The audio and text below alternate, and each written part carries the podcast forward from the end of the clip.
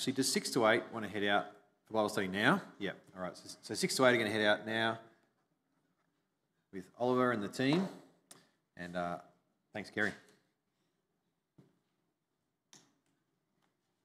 Morning, everyone. As John has said, there are three readings today. The first are from the Old Testament, from the book of 1 Samuel, which we've been looking at, and the last is all very close to the end of the New Testament. Uh, so let's start. 1 Samuel chapter 18, verses 6 to 12. When the men were returning home after David had killed the Philistine, the women came out from all the towns of Israel to meet King Saul with singing and dancing, with joyful songs and with timbrels and lyres. As they danced, they sang, Saul has slayed his thousands, and David his tens of thousands. Saul was very angry. This refrain displeased him greatly. They have credited David with tens of thousands, he thought, but me with only thousands. What more can he get but the kingdom? And from that time on, Saul kept a close eye on David. The next day, an evil spirit from God came forcefully on Saul. He was prophesying in his house while David was playing the lyre, as he usually did. Saul had a spear in his hand, and he held it, saying to himself, I'll pin David to the wall. But David eluded him twice. Saul was afraid of David because the Lord was with David, but had departed from Saul. The second reading from the book of 1 Samuel is chapter 24. After Saul returned from pursuing the Philistines, he was told, David is in the desert of En Gedi. So Saul took 3,000 able young men from all Israel and set out to look for David and his men near the crags of the wild goats. He came to the sheep pens along the way. A cave was there, and Saul went in to relieve himself. David and his men were far back in the cave. The men said, This is the day the Lord spoke of when he said to you, I will give your enemy into your hands for you to deal with as you wish. Then David crept up unnoticed and cut off a corner of Saul's robe. Afterward, David was conscience stricken for having cut off a corner of his robe. He said to his men, The Lord forbid that I should do such a thing to my master, the Lord's anointed, or lay my hand on him, for he is the anointed of the Lord. With these words, David sharply rebuked his men and did not allow them to attack Saul.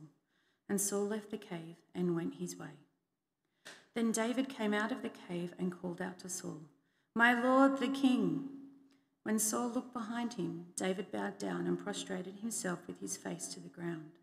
He said to Saul, Why do you listen when men say, David is bent on harming you? This day you have seen with your own eyes how the Lord delivered you into my hands in the cave. Some urged me to kill you, but I spared you. I said, I will not lay my hand on my Lord, because he is the Lord's anointed. See, my father, look at this piece of your robe in my hand. I cut off the corner of your robe, but did not kill you. See that there is nothing in my hand to indicate that I am guilty of wrongdoing or rebellion. I have not wronged you but you are hunting me down to take my life. May the Lord judge between you and me, and may the Lord avenge the wrongs you have done to me, but my hand will not touch you. As the old saying goes, from evildoers come evil deeds, so my hand will not touch you. Against whom has the king of Israel come out? Who are you pursuing? A dead dog? A flea? May the Lord be our judge and decide between us. May he consider my cause and uphold it. May he vindicate me by delivering me from your hand. When David finished saying this, Saul asked, Is that your voice, David, my son? And he wept aloud. You are more righteous than I, he said. You have treated me well, but I have treated you badly. You have just now told me about the good you did to me. The Lord delivered me into your hands, but you did not kill me. When a man finds his enemy, does he let him get away unharmed? May the Lord reward you well for the way you treated me today. I know that you will surely be king and that the kingdom of Israel will be established in your hands. Now swear to me by the Lord that you will not kill off my descendants or wipe out my name from my father's family. So David gave his oath to Saul. Then Saul returned home, but David and his men went up to the stronghold. And now we move all the way to 1 Peter, towards the end of the Bible. We're heading to chapter 2, uh, verses 13 to 25. Submit yourselves for the Lord's sake to every human authority, whether to the emperor as the supreme authority, or to governors who are sent by him to punish those who do wrong and to commend those who do right. For it is God's will that by doing good you should silence the ignorant talk of foolish people. Live as free people, but do not use your freedom as a cover up for evil. Live as God's slaves. Show proper respect to everyone. Love the family of believers. Fear God. And Honour the emperor. Slaves, in reverent fear of God, submit yourselves to your masters, not only to those who are good and considerate, but also to those who are harsh.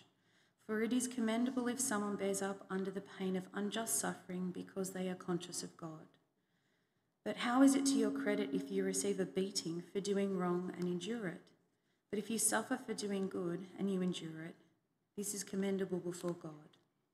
To this you are called, because Christ suffered for you leaving you an example that you should follow in his steps. He committed no sin, and no deceit was found in his mouth. When they hurled their insults at him, he did not retaliate. When he suffered, he made no threats. Instead, he entrusted himself to him who judges justly. He himself bore our sins in his body on the cross, so that we might die to sins and live for righteousness. By his wounds you have been healed. For you were like sheep going astray, but now you have returned to the shepherd and overseer of your souls. This is the word of the Lord. Thank you, Kerry. Um, please turn back in your Bibles to 1 Samuel 24. Um, the, the passage down to preach today is uh, eight chapters of 1 Samuel. Um, I'm not going to preach on all eight chapters, you'll be pleased to know. But um, I, I, do uh, suggest that you, um, or recommend that you, you, have a read through, if you haven't already, uh, chapter 18 through to 25 um, to, yeah, to get the flow of the story. Um, let's pray again as we come to reflect on this part of God's word.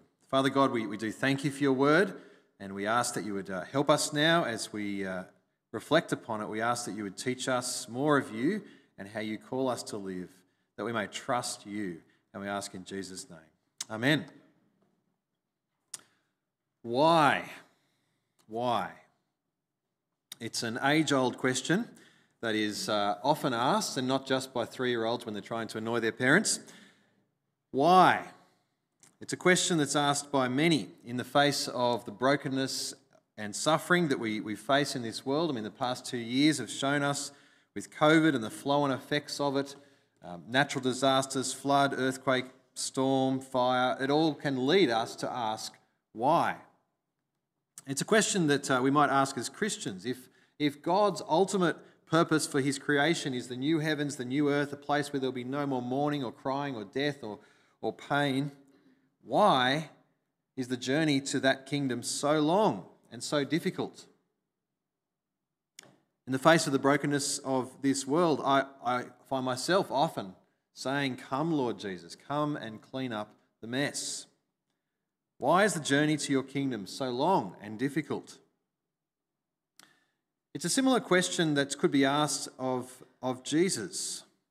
In fact, it, it, it kind of was asked of Jesus early in his ministry. The devil said to him, If you are the Son of God, and then he presented before him ways to come into his kingdom quickly and without pain.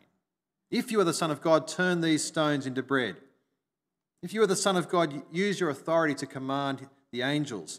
If you are the Son of God, just bow down and worship me. It's easy and quick. But Jesus rejected temptation and set out on the long and difficult journey all the way to Jerusalem, all the way to the cross. But even now, all his enemies, well, they're not yet under his feet.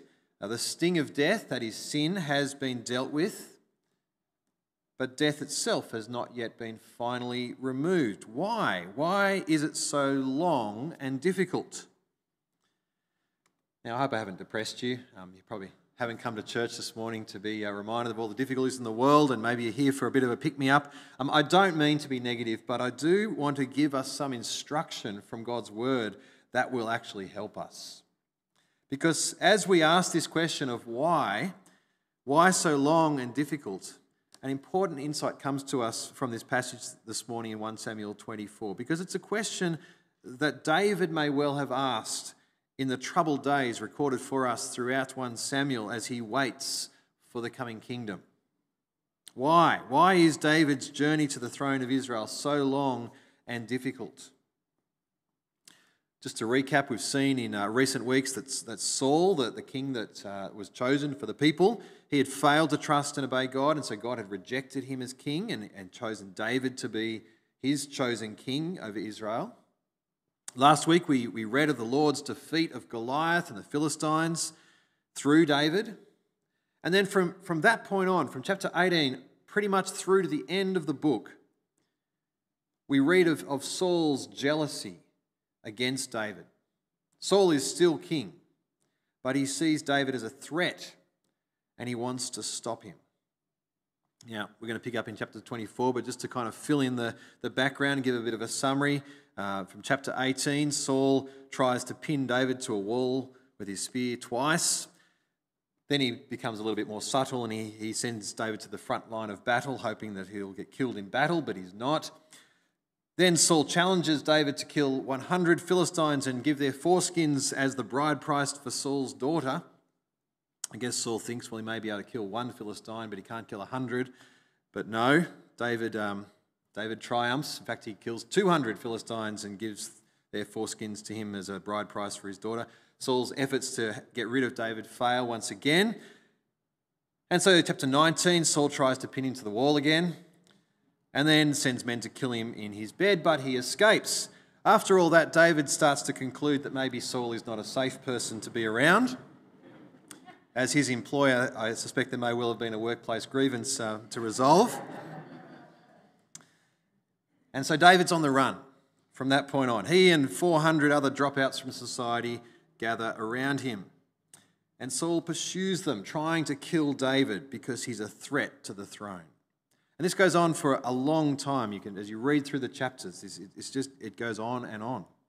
The last third of the book deals with this time.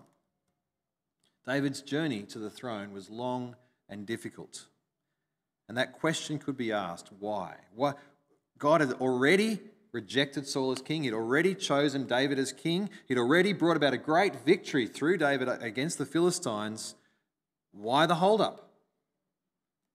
How come David is constantly on the run, hiding in caves, hiding in deserts?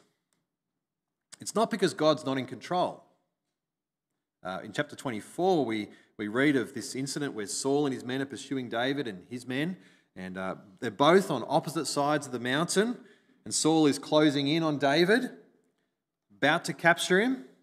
And then, coincidentally, word comes to Saul that the Philistines are attacking somewhere else. And so Saul leaves to pursue the Philistines. If God can do that, if he can orchestrate things like that, well, he can put an end to Saul. So it's not that God is not in control. So why so long and difficult? Well, let's have a look at chapter 24. It has some important things to teach us. Verse 1, we read After Saul returned from pursuing the Philistines, he was told, David is in the, is in the desert of En Gedi. Or as Don suggested, we should say En Gedi. So Saul took 3,000 able young men from all Israel and set out to look for David and his men near the crags of the wild goats. He came to the sheep pens along the way. A cave was there and Saul went in to relieve himself. It's a bit of an embarrassing detail to include. Um, I love the turn of phrase in the original Hebrew. It, it says literally, uh, Saul went in to, to cover his feet. It's a lovely idiom, isn't it? Um, it's an embarrassing but, but necessary detail because of what we read next. That is, David and his men were far back in the cave. What a godsend. Here is Saul, who has been so ruthlessly pursuing David. He's left the army outside, he's gone alone into this cave, and it just so happens that this is the cave that David and his men are hiding in the back of. Here is David's chance. Surely this is a godsend.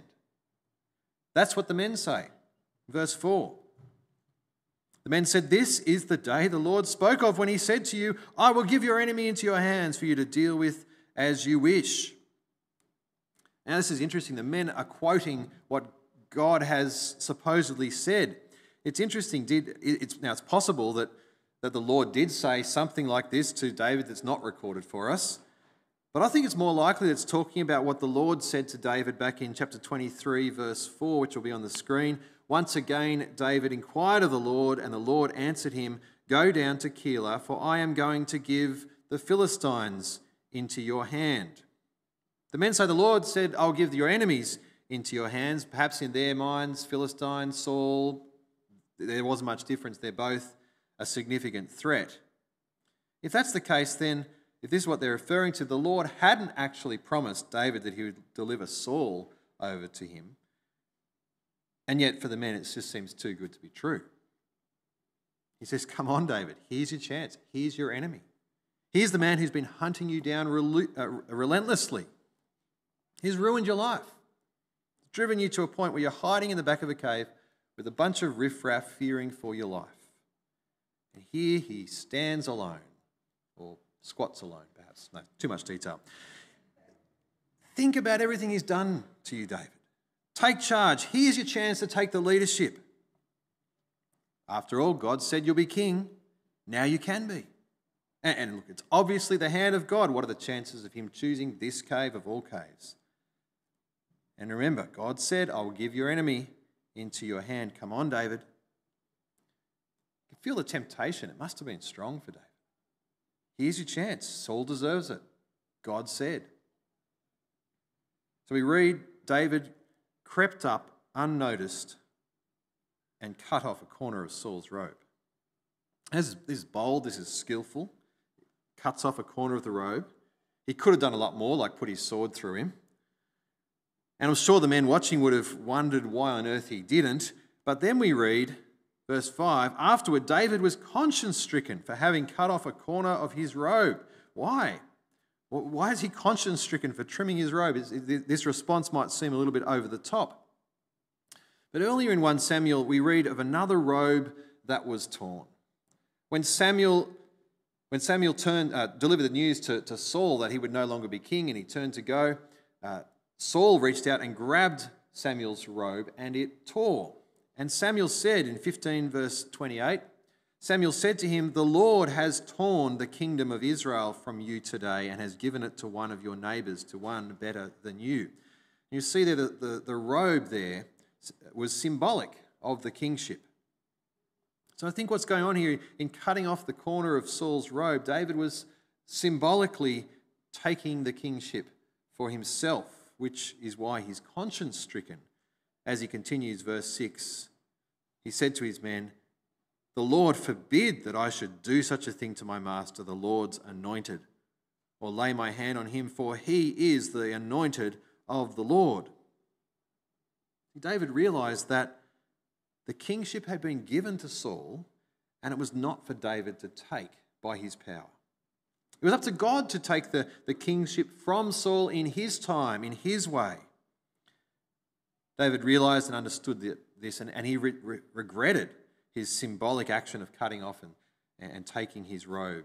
And he sets his men straight. Verse 7 with these words, David sharply rebuked his men did not allow them to attack Saul. Literally, it says he ripped them apart with his words. They were failing to understand that this was not just an ordinary battle between two men, two men vying for the kingship. The kingship had been given to Saul. It was not for David to take by his own power. And so, Saul left the cave and went his way. Now, what happens next is incredibly uh, risky, or some might even say stupid. Verse 8 David went, he heads out of the cave, he went out of the cave and called out to Saul, My Lord the King. David addresses him as he treats him as, as king. Saul looks back, and David bowed down and prostrated himself with his face to the ground. You can picture the scene. I mean, David's at the entrance to the cave. Saul's some way, some way off, heading back towards the army. David's men still hiding back in the cave. David opens his mouth, reveals his presence. This is going to be the speech of his life. His life depends on it. He says, verse 9, Why do you listen when men say David is bent on harming you? This day you have seen with your own eyes how the Lord delivered you into my hands in the cave. Some urged me to kill you, but I spared you. I said, I will not lay my hand on my Lord because he is the Lord's anointed.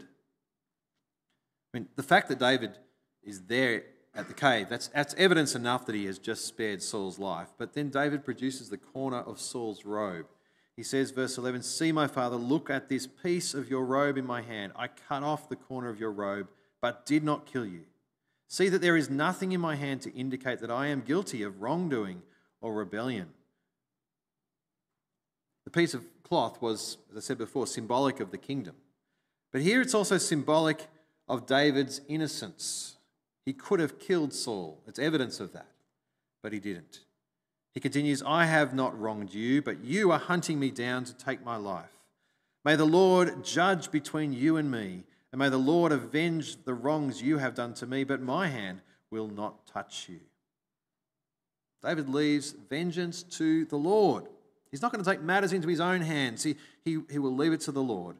And as he finishes his speech, verse 15, May the Lord be our judge and decide between us. May he consider my cause and uphold it. May he vindicate me by delivering me from your hand. David's trust is squarely in the Lord. And that continues that way. And what does Saul do at that point? I mean, he, does he call the army up to, to attack and kill David, the one he's been pursuing? David's life is kind of hanging in the balance here. Saul says, verse 16, is that your voice, David, my son? And he wept aloud. Saul is overcome. Is it the, the shock of discovering how close to death he was?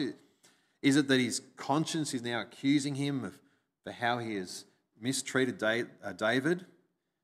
Perhaps he's finally realized that he's not going to be able to stop David becoming king, whatever he does. But maybe it's a, a mixture of all of those things. Saul wept aloud.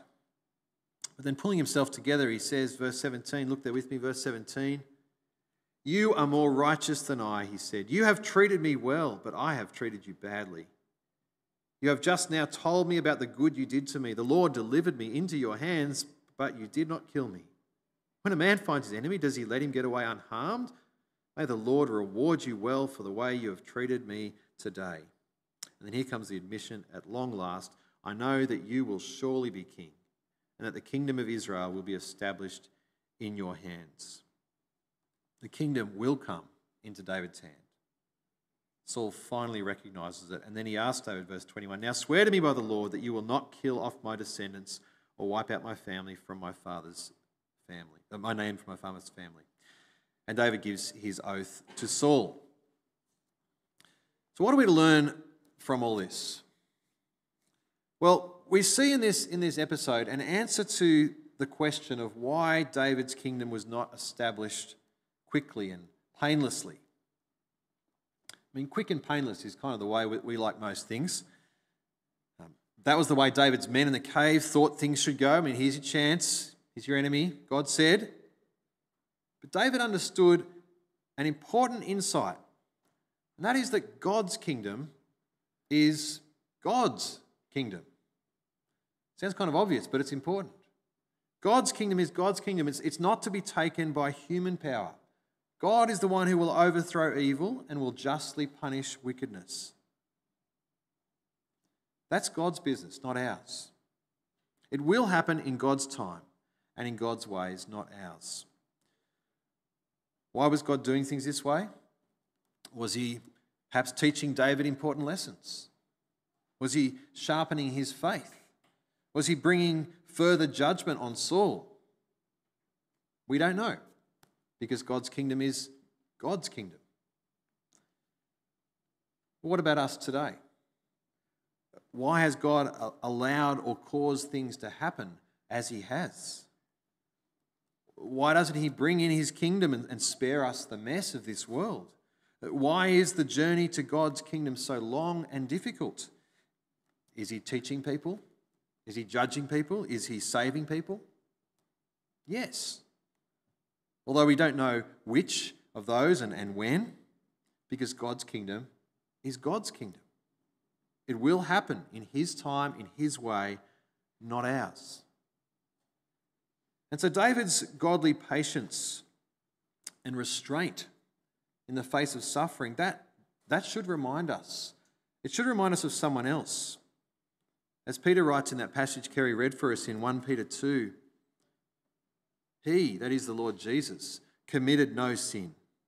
No deceit was found in his mouth. When they hurled their insults at him, he did not retaliate. When he suffered, he made no threats. Instead, he entrusted himself to him who judges justly. Jesus endured the long and painful way into his kingdom by death on the cross.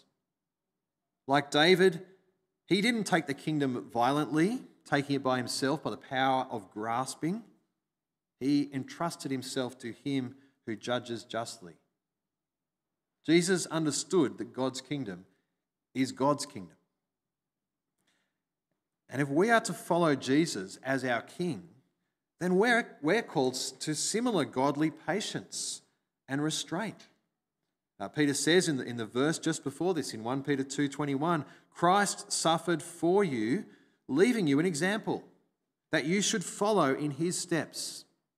And so, if Jesus is our King, then, then we must follow him in godly patience and restraint. What does that look like for us? It may be that we need patience and restraint in the face of, of opposition from people. Uh, people may insult you, they may threaten you, as they did Jesus. It, it may be because you're Christians, it may be for some other reason. What do you do when someone wrongs you? What do you do when you have the chance to, to get even? You take matters into your own hands. I can sort this out. Uh, Romans chapter 12, verse 17 says, Do not repay anyone evil for evil. Be careful to do what is right in the eyes of everyone. If it is possible, as far as it depends on you, live at peace with everyone. Do not take revenge, my dear friends, but leave room for God's wrath.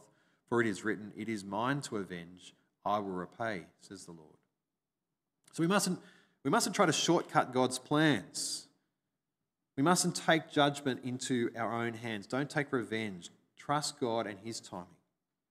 We must have patience and restraint in the face of opposition. Now, does that mean that we just let people get away with things? No. If someone breaks the law, they should be brought to justice, they should face the consequences of their action. If someone wrongs us, it's, it's right that they be confronted by that, that they be called to repentance. But we're not to take revenge. We're not to take matters into our own hands. We're to trust that God is God and He will judge justly. We must have patience and restraint in the face of opposition. Likewise, we need to have patience and restraint in the face of temptation. Uh, temptation can to, to take a shortcut, temptation to, to take matters into our own hands. Uh, we live in a world where, where the, a world that, that wants everything to be quick and painless. And being a Christian in this world can be tough. Our faith in God can be and is tested. I can see that in lots of lots of ways, but just to pick one example of an area that, that we see that, one of the areas is how we behave sexually. And God says sex is a good gift to be enjoyed by a husband and a wife inside marriage, and as crazy as that sounds to our world, that is what God teaches us in the Bible. That is what is good. And that means that we should, we should keep sex for marriage and for marriage alone. Uh, which means for, for those who are, who are not married, who may one day want to be married, it means wait, patience, restraint. Save sex for your future spouse, should it be God's will that you marry, and for your future spouse alone. Wait, trust God and His timing. For those of us who are married, this means being faithful to your spouse. Save sex for your spouse and for your spouse alone. Be faithful. Married or not married, trust that God is good, that His plan is good.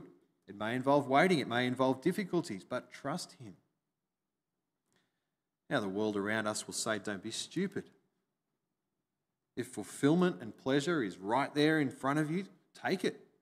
It's yours. Take matters into your own hands. Those men in the cave gave David bad advice. They didn't see the bigger picture. Likewise, temptation may say to us, Look, God has brought this person into your life. Sure, you're not married to them, but you love each other. God wants you to be happy, right? That's, your, that's His will for you. Here's the solution. This will put an end to your problems. You deserve it. Take matters into your own hands. No. The Lord forbid that we should do such a thing. We must follow the example of Jesus. We must trust God and His timing. Even if that means patience and restraint. David uh, showed extraordinary godly patience and restraint in the cave on that day. He trusted God. He didn't take matters into his own hands. Now, if we're honest, uh, our trust in God is not like David's. Uh, our trust in God wavers and at times fails, as David's himself did. Uh, we do take matters into our own hands instead of trusting God. Friends, the good news, praise God, we have a king even better than David. We have a perfect king. We have one who has gone before us, King Jesus, who is our example to follow. But even more than that, he's the one who's our Saviour, who picks us up when we fall down. As the next verse in that passage from 1 Peter 2 says, He himself bore our sins in his body on the cross, so that we might die to sins and live for righteousness. By his wounds you have been healed. Praise God. We, we have a faithful King who has entrusted himself to him who judges justly, who has borne our sins for us. Praise God for Jesus, our faithful King and Saviour. And let's die to sins and live for righteousness, trusting God, trusting in His good promises, knowing that God's kingdom is God's kingdom, and so we can trust Him. Will you pray with me?